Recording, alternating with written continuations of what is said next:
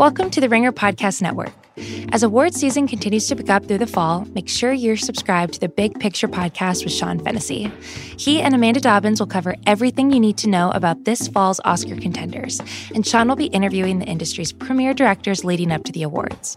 You can listen to his conversations with Bong Joon Ho, Noah Baumbach, Antonio Banderas, and more on Apple, Spotify, or wherever you get your podcasts.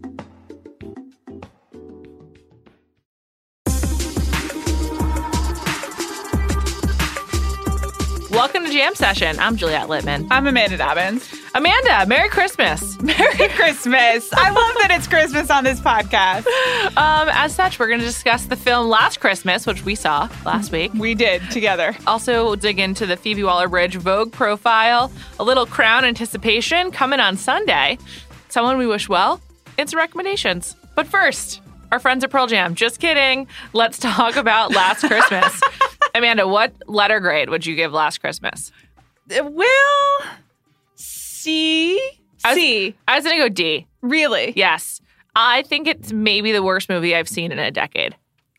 I don't think that's true. Just objectively speaking, knowing the movies that you seek out, including what was it called with the in and fixing up the N on Netflix, you Falling in love or something. You have seen someone great, Yes. Someone someone great, ten times worse than this movie. disagree. Significantly better. wow, It made sense. That movie makes sense. It has a clear narrative. This movie made sense to me, perhaps because I'm intimately familiar with the song Last Christmas by Wham. Okay, so this is a spoiler conversation because the movie was spoiled ages ago. Yes. This is movies about Emilia Clarke, who works at a Christmas shop in England. By the way, I feel like the Christmas shop phenomenon we didn't really discuss, but the Christmas shop phenomenon is so fucking real in England. It's crazy. It's true. It's so intense. When I was in England in September last year, the Christmas shops had opened. It's also real here in the United States in many holiday, vacation, and holiday towns. I know, but this is like full on shops, just oh, it's like a pop up shop, but for longer. Like, Yeah. it's like, but like it, it There's- precedes Halloween. Yes, some of them are year round. Like I, I feel like the coastal towns in the summer they have all of their beach stuff, and then the rest of the year it's just Christmas stuff. I can think of one in Cape May, New Jersey, I've never been to all one. year round. There's one in Solvang here in California, all year round. I got some lovely uh, wooden shoes, like you know Oh. Dutch wooden shoes, but Great. a Christmas ornament. I don't know what to tell you. Um, I went to the one inside of Liberty London last September. Oh, It wow. really was overwhelming. Okay. It was, which is kind of similar to the one in the movie. And then she meets this character played by Henry Golding, and she like falls for him, but he keeps disappearing, and she tries to track him down. And there's like all these other asides, like her character's from Yugoslavia, and The former Yugoslavia. Yeah. Yes. But she was born there essentially. And there's like this whole like like there's like 50 seconds of immigration discussion. It's like three to four minutes. It keeps coming back. She also has like a weird relationship with her family where like her mom's trying to get in touch with her, but she won't respond. Like just a lot of weird stuff going on. And then ultimately, as predicted by the internet, Henry Golding's character is dead, and sh- his heart he gave it gave it to her in a heart transplant. Yes. And that's that's kind of like the big giveaway. But everyone guessed it except for you because you just didn't know about it. Right. And then you just like really rudely told me. Not everyone did not guess it because you and I were sitting in a theater full of people, many of whom had no idea this this was coming. And they were so angry. And I just have to say, that was really fun. When the women behind us just started yelling, like, what the hell? People were yelling and angry. It was funny. I didn't find any part of seeing this movie enjoyable though. Like I thought it was just awful. Is it just a true disappointment? I thought the three minutes when Emilia Clarke finally sings Last Christmas Uh huh. by Wham were pretty delightful. She was trying. I just think we just are not aligned on Emilia Clarke. Okay. I just would buy no stock. None. No, that's a pass for me. You don't find her at all charming. I find her charming, but I don't think she picks good parts. Like I think she, obviously Daenerys Targaryen, role of a lifetime. but I don't I don't see anything else working out. What would you have her pick instead? Movies that make sense. Like Me Before You, also the adaptation was really bad. Like I would love the book, but like that didn't work. Like I think that she's not getting like they don't like make the type of movie that she should be in anymore. Right. And so there's just no there's just no hope. So let me just state in a little bit in Emilia Clarke's defense. Sure. She didn't edit this movie. She did not direct or edit it. and as you noted, there are a lot of strains in this movie that don't quite come together, which to me suggests that the script was very different Yeah. from what we saw. Must have been a just a complete hack job in the editing. And there were some heavy Brexit elements in this movie because, as you noted, Emilia Clarke is an immigrant, and Emma Thompson, who wrote, who has a, she co-wrote this script, is playing her mother with a really exaggerated and questionable accent, but is is kind of doing the immigrant's experience in the modern UK sure. in this movie that's otherwise about Christmas and brain trauma. So not even it's just like it's just it's not a Brexit plot though. They just like mention Right. it in the end. right, but there is enough of it. It's probably like two or three scenes Sure. that you have to think at, there's a lot on the cutting room floor that was not working, and it's maybe it's good that it was on the cutting room floor anyway. But you have to imagine in the script it's slightly different. Also, Emilia Clarke.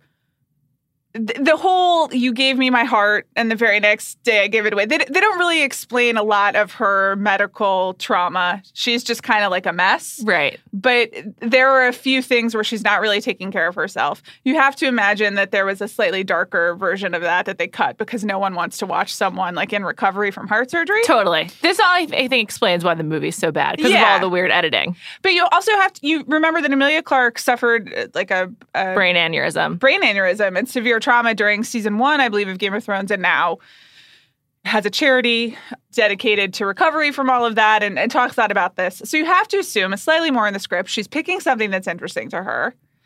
There is also a tradition, as we have already noted on Ringer Dish this week, of British Christmas movies being slightly ridiculous and corny, but also beloved.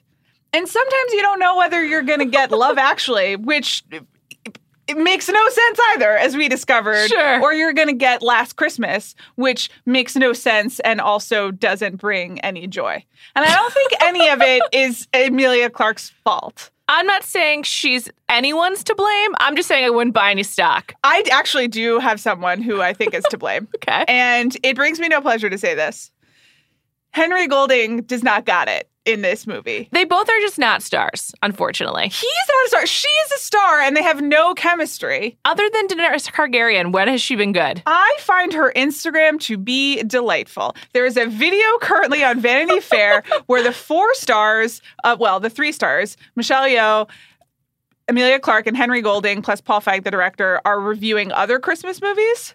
And they watch Love Actually, and it's very clear that Emilia Clarke is the only person who has ever seen Love Actually. hilarious. And is just carrying the video for three minutes while Henry Golding is far too close to the screen and is like, "What's happening?" Which, to be fair, is a legitimate response to Love Actually. But he's basically like a wet towel, and she is just like, "This is a, at Christmas. You tell the truth." She's trying. I like people who are selling stuff. I'm surprised you like her. She's so theatery. Well, She's a real theater kid. she, I guess so. Grew up acting. I I just I don't find her charming and I think she's a bad actress. I just never really cared for her. I don't know what she's going to go do from here because last Christmas disaster, Me before you disaster. me before you disaster, and obviously the end of Game of Thrones, not her fault. no, But not at all. it is kind of like, what do you do after you play Daenerys Targaryen? Yeah, it's it's a tough spot to play. She's playing a like I said, role of a lifetime, completely iconic. But that's why I wouldn't buy any stock. I, she can't go up from here. It's just it's just down or static. I mean, that's probably true. She was very good in Solo, another a bad Oh, I didn't see that. She was the best part of a bad movie. Well, not a good track record for her. It's true. I, would not recommend that anyone pay money to see this movie. Me neither. Even though I love Emma Thompson and I want Emma Thompson to continue to get studio checks to write ridiculous movies with her husband, by the way. She has a story credit with her husband. That was another fun part during last Christmas when I spotted Greg Wise, known as Mr. Willoughby in Sense and Sensibility. And also Mountbatten in the first two seasons of The Crown. I mean, I'm going insane right now. I'm sorry. But when I spotted him in The Crown, I was like, that's Emma Thompson's husband. And I told you, I thought that was a nice moment. You don't care. no, It just, I just was like resentful of this movie. I was like, I wanted a, a great Christmas movie, and it wasn't good. What is your favorite Christmas movie? The Holiday. Listen to the rewatchable. It's coming up soon. Yeah. this made me want to rewatch Bridget Jones' Diary, which is not technically a Christmas movie, but starts and ends yeah, at Christmas. ended. Sure. Probably I'll reread it first and then watch it. When do you think? I, I mean, I guess we're starting Christmas right now Uh-huh. on November. It's November thirteenth when this For is sure. airing. Do you you think this is a valid Christmas begins a month and a half early? I think it begins November 1st. The moment the Halloween's over, it's time for Christmas. I'm not really allowed to do that in my home Why not? because I think I go too hard with Christmas. Mm. And I really just I push the Christmas music. We do the tree, we do all the ornaments, and so my husband has set it strict. It doesn't start until Black Friday. But I really think I'm getting cheated this year You because are. It's it's so the short. latest that Thanksgiving can be, pretty much. Lit- literally, it's the latest. yeah, I so I don't feel great about this. So I guess I'm gonna have to kick it up a notch. Just start it now. Don't, Okay. Don't play by anyone's rules but your own. Thank you, I appreciate that. You're so welcome. That's really supportive, even though you don't agree with me about Emilia Clarke. It's okay. Disagreement's healthy. Here's one thing I'll say. We don't go to the movies together that often. That was a nice experience. Sure. It was really fun. We had a drink beforehand and some dip. Love a good onion dip. Okay. I just, I just feel like people want to root for Emilia Clarke because they feel like she was like screwed over by the end of Game of Thrones. I mean, she literally was. Tough break. She didn't win. Yeah. I think it's okay. I don't know. I just feel like there's so many feelings about Game of Thrones that have come into the universe. And I also think that she I don't have any of them. I so- think she should stop talking about Game of Thrones. Like I feel like she needs some new talking points. Like talk specifically the ending. It's different to like tell stories, but I feel like she should specifically stop talking about the ending. Number one, what else is she going to talk about? I know that's part, that's part of the Emilia Clarke problem. Where do we go from here? Number two, no one else will let her forget about it. As I said, I enjoy her Instagram. Every other Instagram photo is her meeting someone and the person bowing before Khaleesi. It's just everyone is such a nerd about it. Everyone. I know. It's just it's just crazy. We'll never encounter something like Game of Thrones ever again. The international grip. I, I'm okay with that. As you said, everyone has a lot of feelings because it was like everyone lost a you know a friend in their lives, and I'm I acknowledge the loss for a lot of people. It clearly filled a major void. Didn't really fill that for me. So I think we've just uh, been in the grips of a mass psychosis, and now we're emerging from it. and I can say, as having not been a part of the mass psychosis, I still think Emilia Clarke's pretty charming. I'm not working through any of my Khaleesi stuff right now. Me neither. I've just never cared for her. Okay. I Well, ne- I never thought she was that good. I guess we didn't know who our wish her well, her well was going to be. Do, do you think she qualifies for wish her well? no, because I, I don't want to oh, be Oh, You uninvolved. don't wish her well. no, I don't. It's just it's just not like a like please stay arm's length away. Okay. I find it to be like a fascinating case study. Okay. And like there's just sort of nowhere for her career to go. It is a fascinating case study because we don't have a lot of examples of that generation of peak TV. Because even Yeah. Mad Men is slightly different because Mad Men was never like the international sensation. Right. The Game of Thrones people are pretty much the closest things we have to movie stars Totally. of the last decade. Yeah. And who knows what they'll do. And like unlike Marvel, they were all made by the show, whereas the people Yes. who are like were kind of famous and then got more famous by being in a Marvel movie, but like they were all introduced to us by way of this show. It's just it's just interesting. Yeah. And I don't, think any of them will have careers. Outlook, not good. No, tough. It's similar to Friends. Well, except for Jennifer excuse Aniston. me, yeah. Can do you, I just do you want to do a 30 second update on the morning show? I, I mean, I would love to. I've been so Juliet's not in on the morning show, and that's okay. that's okay. We each have different. Juliet likes the Kelly Clarkson talk show, and I like the morning show. And I, I actually never watch her talk show. I just watch her singing covers on YouTube. well, on episode four of the morning show, you could watch her talk show because Kelly Clarkson has like an eight minute cameo. I really thought that I had hyped the first three episodes of the morning show too much. And I kind of I sat down for episode four and I was like, you know what? I like I it got away from me a little. Or I was just making content. Sometimes you gotta create a character and play the character. Eight minutes into episode four, I just absolutely could not believe what was happening. I, it, this is a Reese episode Oh, cool. some inexplicable decisions on the part of that character development. Jennifer Aniston seems to be playing a brand new character.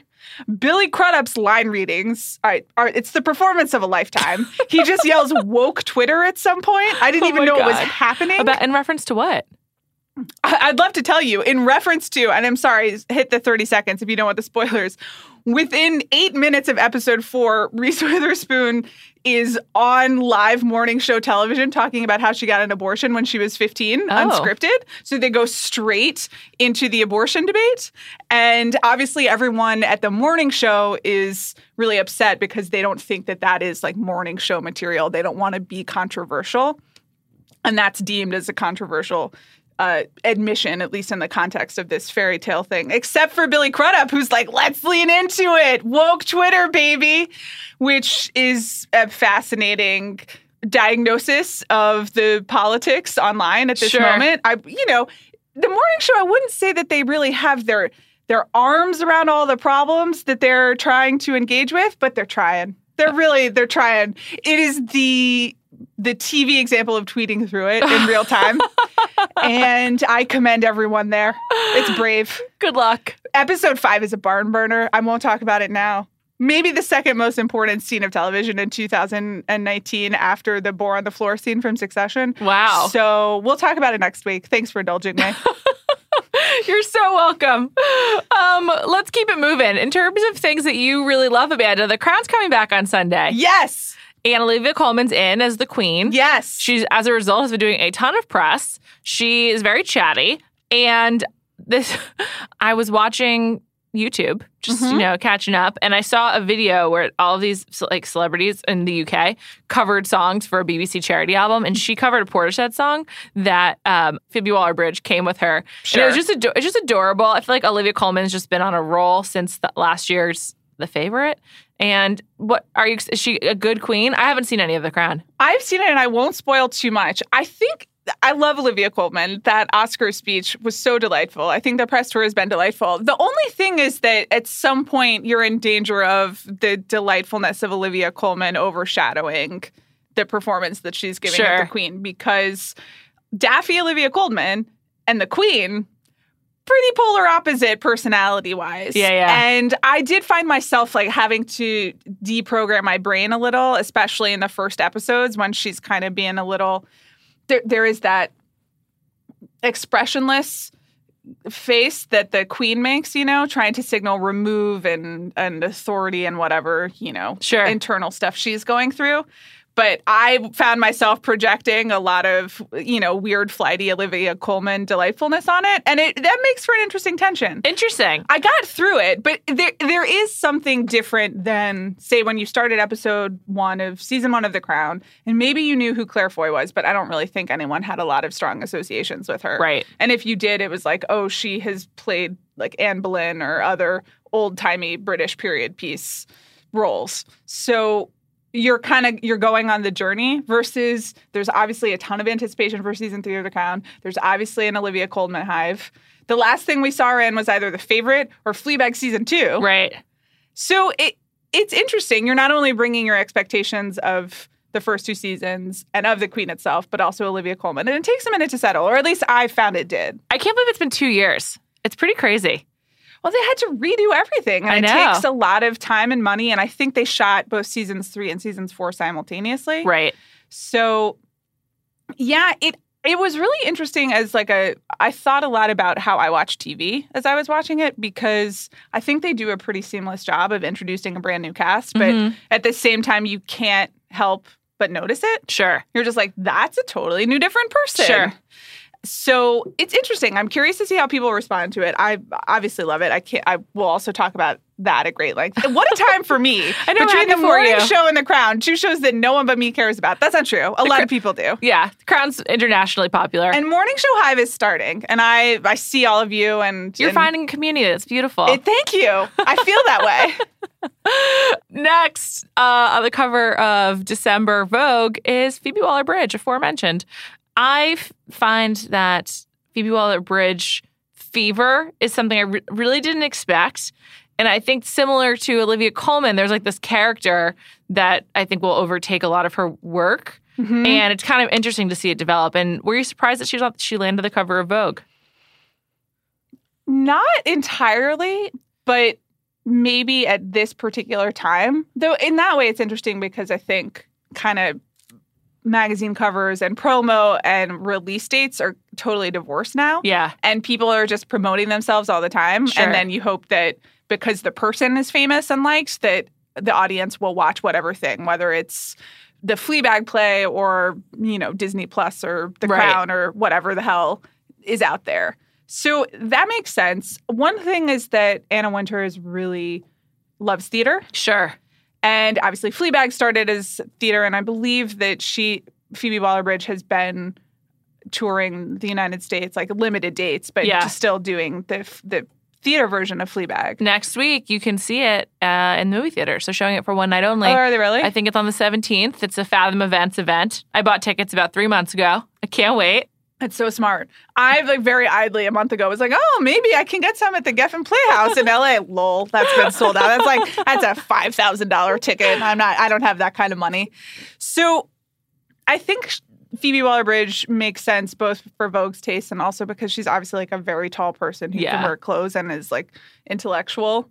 And I thought- I- Thought the photo shoot was interesting. It was so different than a lot of the ones they've done Mhm. with major stars recently, where it actually.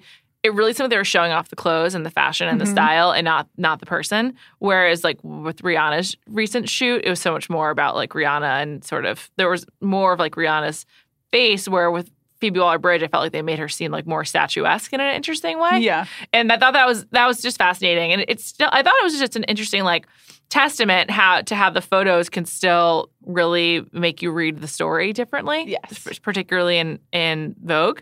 So I don't know. It was, it was an interesting profile. I also was interested that Lauren Collins wrote it. Has she written for Vogue before?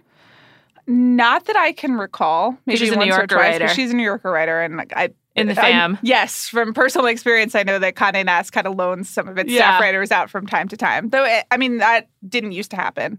It was interesting to me. I, I thought she was great. Lauren Collins is based in Paris, and so I think getting to London is also a lot easier. Though they were in New York, Yeah, they're in New York, huh? walking through Central Park. And even rowing one of the boats. Yeah, I gotta say, as far as celebrity asks go, getting someone to row on a boat in Central Park is pretty difficult at this point. I was impressed. Uh, Phoebe Waller-Bridge really wanted this Vogue cover to commit to going rowing. I guess so. I don't know. And then the Guardian, the Guardian did this whole thing. So there's like a Fleabag book coming out essentially, Mhm. where they had different people interview, like ask Phoebe Waller-Bridge questions, and then, and then she answered them. So it was a wide range of like Olivia Colman, but then like politicians and writers, and it's like basically the two most famous, people in it are Maya Rudolph and Olivia Colman, and Victoria Beckham, which was very strange. Victoria Beckham, comma fashion designer, and it was kind of interesting the things that people want to know from Phoebe Waller-Bridge it's so much about process. I feel like both in the Vogue profile and in this Guardian piece where they're asking her questions. And I think that I couldn't really remember the last person whose process was actually interesting. And I, I wouldn't say I find Phoebe this the process stuff that interesting with Phoebe Waller Bridge, but it is like noteworthy because she's such like an interesting mind. Yes. But I feel like that's like a, a thing that novelists used to be asked a lot, but people don't really care anymore. And I just thought it was the fixation on how she does it with Phoebe Waller Bridge. I find fascinating. Yes. I you used a word inscrutable, which I think was spot on. She's clearly not giving away a lot of her Yeah. process. I think the secret is and she seems very charming. I think the Vogue profile is very charming and I think all of the answers that are in this Guardian interview, which is to me, I think probably in the newspaper it looks a lot like a magazine front of book feature. It's very bitsy, Yeah. you know, but It's- it's, a lot of star power Yeah. and not that much actual content. It's particularly bad uh, design on online. well. But I think she's very personal in all of these, but she is really not saying anything. Yes. And so I I think she really hasn't done a ton of press up until now. It's interesting that she's going on this tour. I think it's because she was doing all of the the Fleabag theater stuff, and I think she was working on. She, she rewrote part of the Bond 25 script, Right. directed by Cary Fukunaga, starring uh, Daniel Craig. I really can't wait. I'm looking forward to it as well. I'm, I mean, it's it's really all of my interest. I love Bond movies, but so I, I think she has learned how to not give anything away. And one way to not give anything away, especially when you're an actor or a writer or a director, is just to talk about the creative process. I'm Yeah. sorry, it's always so boring. Yeah. It's there It is, is. there is almost no one who can make quote craft sound interesting, even though what is produced is always like vital and fascinating. Totally. It's- it- you know, but it's a good way of hiding behind hiding behind the work, which Right. she has every right to do. I mean, some of it is also that I can't think of that many female writers or female writer producers. Greta Gerwig is another person, and she's starting on the press tour already for Little Women, which will be out in Christmas like a Day. month. Yeah. Yeah. But there we don't get that many female writer director It's true. stars. Her thing is that she uses post-it notes because she thinks she'll lose a notebook or something like that. Right. Which okay, that's I mean, charming. Great. Yeah, it's like great. Okay, I think one thing that's a bummer though is it turns her that it turns her into more of a character than like an artist in some ways. Like I feel like she, she in very much in interviews plays Fleabag still. And just sort of is like, haha, like I'm I'm kind of a mess, but I've also got it together. I mean, obviously Fleabag does not have it together, but I feel like she relies on like a character more than like you other answers, which is like, you know, totally like you said, like she hasn't done a ton of press and she almost mm-hmm. like got so famous so quickly that it's in some ways maybe not surprising, but Do you think that undermines the achievement or that people don't associate what she does as like actual work? I think more the latter. I don't Okay. think it, I don't think it under. I mean, Fleabag Yeah. is just such a crowning achievement. It's pretty amazing. But I don't know. I'm curious also to see like some of the other stuff she's working on. Like she, I just like love her work. I want more of it. Right. It does kind of seem like she is wisely saving uh, all the actual brain power Yeah. for her work and all of the weirdness. Like you're not going to go have an interview with Phoebe Waller-Bridge and suddenly get episode 4 of Yeah. season 2 of Fleabag. Like she definitely knows what is for what. Yeah, she seems savvy. Yes. Also, it's cool. She works with her sister, and I have uh, who's a composer and did the music for Fleabag. And the season two music, I fucking love all the choral music. yes. It's so great. So, congrats to them. I'm interested to see how much we see of her. I wonder if this is kind of a burst and then she hides hides away. Yeah, be, it'll be interesting to see. Okay, next on to wishing them well. this week on Monday night at the Clippers Raptors game, Shawn Mendes and his girlfriend. Camila Cabello, famous in her own right, you probably know both of them, were making out courtside at the Clippers Raptors game. Okay. I do not support this and I do not want to be involved. Just to both of them, like, cool, your music's fine. Shawn Mendes, some of it I really like. Camila Cabello, really hard to transcend a girl group, so good job by you. No interest, no thanks. See you later, but be well. So, can I just ask you, as someone who follows the NBA, Sure. making out at a Clippers game versus making out at a Lakers game in 2019? Give me the status. I, th- I think it's fine. The Clippers are like the best team in the league, so Okay. it's it's acceptable. Okay. It's also like probably you know Kawhi actually was playing against his old team. It's it's a respectable be seen moment. Okay. I support it. But it, it is very clearly just a, we are aware that we're sitting courtside and there are Yeah. cameras trained on us. I mean, it's the freaking Staples Center. yeah, There's no accidents courtside at Staples. right. I don't really have a lot of experience with them outside of extremely staged public displays of affection. Yes. Okay. That's their scene. Okay. They're both very attractive young people with great careers. I wish them well. Me too. Wish them well. Okay. Farewell to them. Um, and lastly, some personal recommendations. Amanda, what do you have for me? This is kind of a retread of a personal. It's an addition Okay. to a personal recommendation that I gave a few months ago. But as you'll recall, I really loved the book She Said by Jodi Kantor and Megan Twohey, who reported for the New York Times on the Harvey Weinstein abuses, and then they wrote a great book about it. And they were recently on Gwyneth Paltrow's podcast. Oh my God. They were on the Goop podcast, and yeah, I am a fan of Gwyneth Paltrow. Are we, is this a pro Gwyneth Paltrow podcast? I'm neutral. Okay, we're open. Sure. Yeah, we're open minded to the Gwyneth Paltrow podcast. But I certainly am a fan, and I obviously love this book. But what's so fascinating about it specifically is that Gwyneth Paltrow was a part of the Harvey Weinstein story, and she was a she worked with Jodi Kantor and Megan Twohey in putting these stories out. She wasn't in the first story, but her experience was in the second story, and she said kind of details more specifically how involved she was in the process.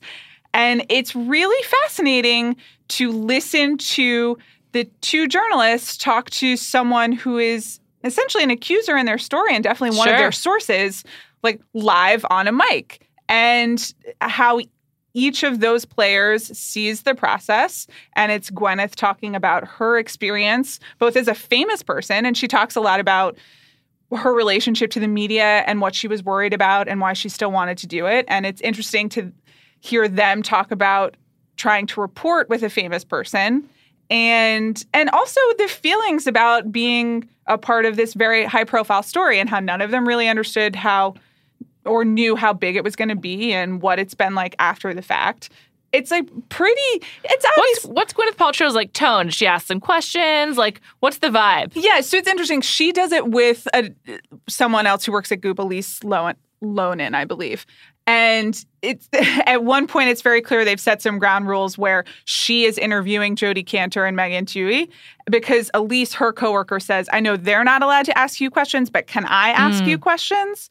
And so I think Gwen's tone is she wants to spotlight the book. And she talks a lot in the piece about how she only wanted to participate in a piece in the piece in a way that would amplify the voices of the other women Sure. who were uh, you know harassed or assaulted by Harvey Weinstein. She didn't want it to become just another celebrity story, and and she is pretty aware and thoughtful about how the media usually works and people.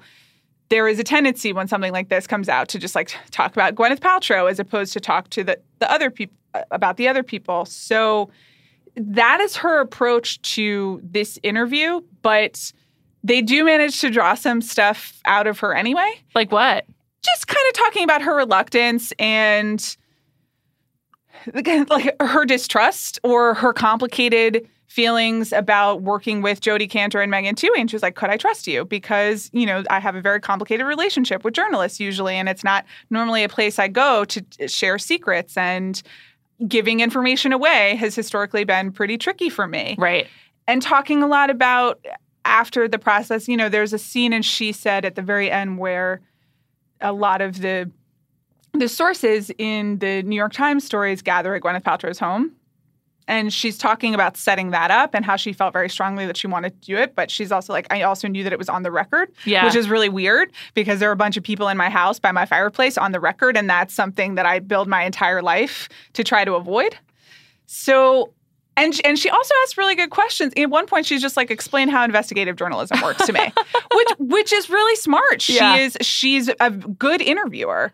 So Do you listen to her podcast regularly? I'm kind of on and off. She doesn't always do it. Mm-hmm. It's the other woman that I, who I mentioned hosts a lot, and I, with all respect to her, when especially when it's like about Sure. doctors and you know whatever health stuff they're doing, I don't. That's not for me. But she interviewed her mother, for example, Gwyneth Paltrow interviewed Blythe. Blythe Danner, and that was really interesting. And her first interview was Oprah. I listened to that one, but this one just because of everyone's involved in the same story. Sure. It's a pretty fascinating document. I really recommend it. Okay.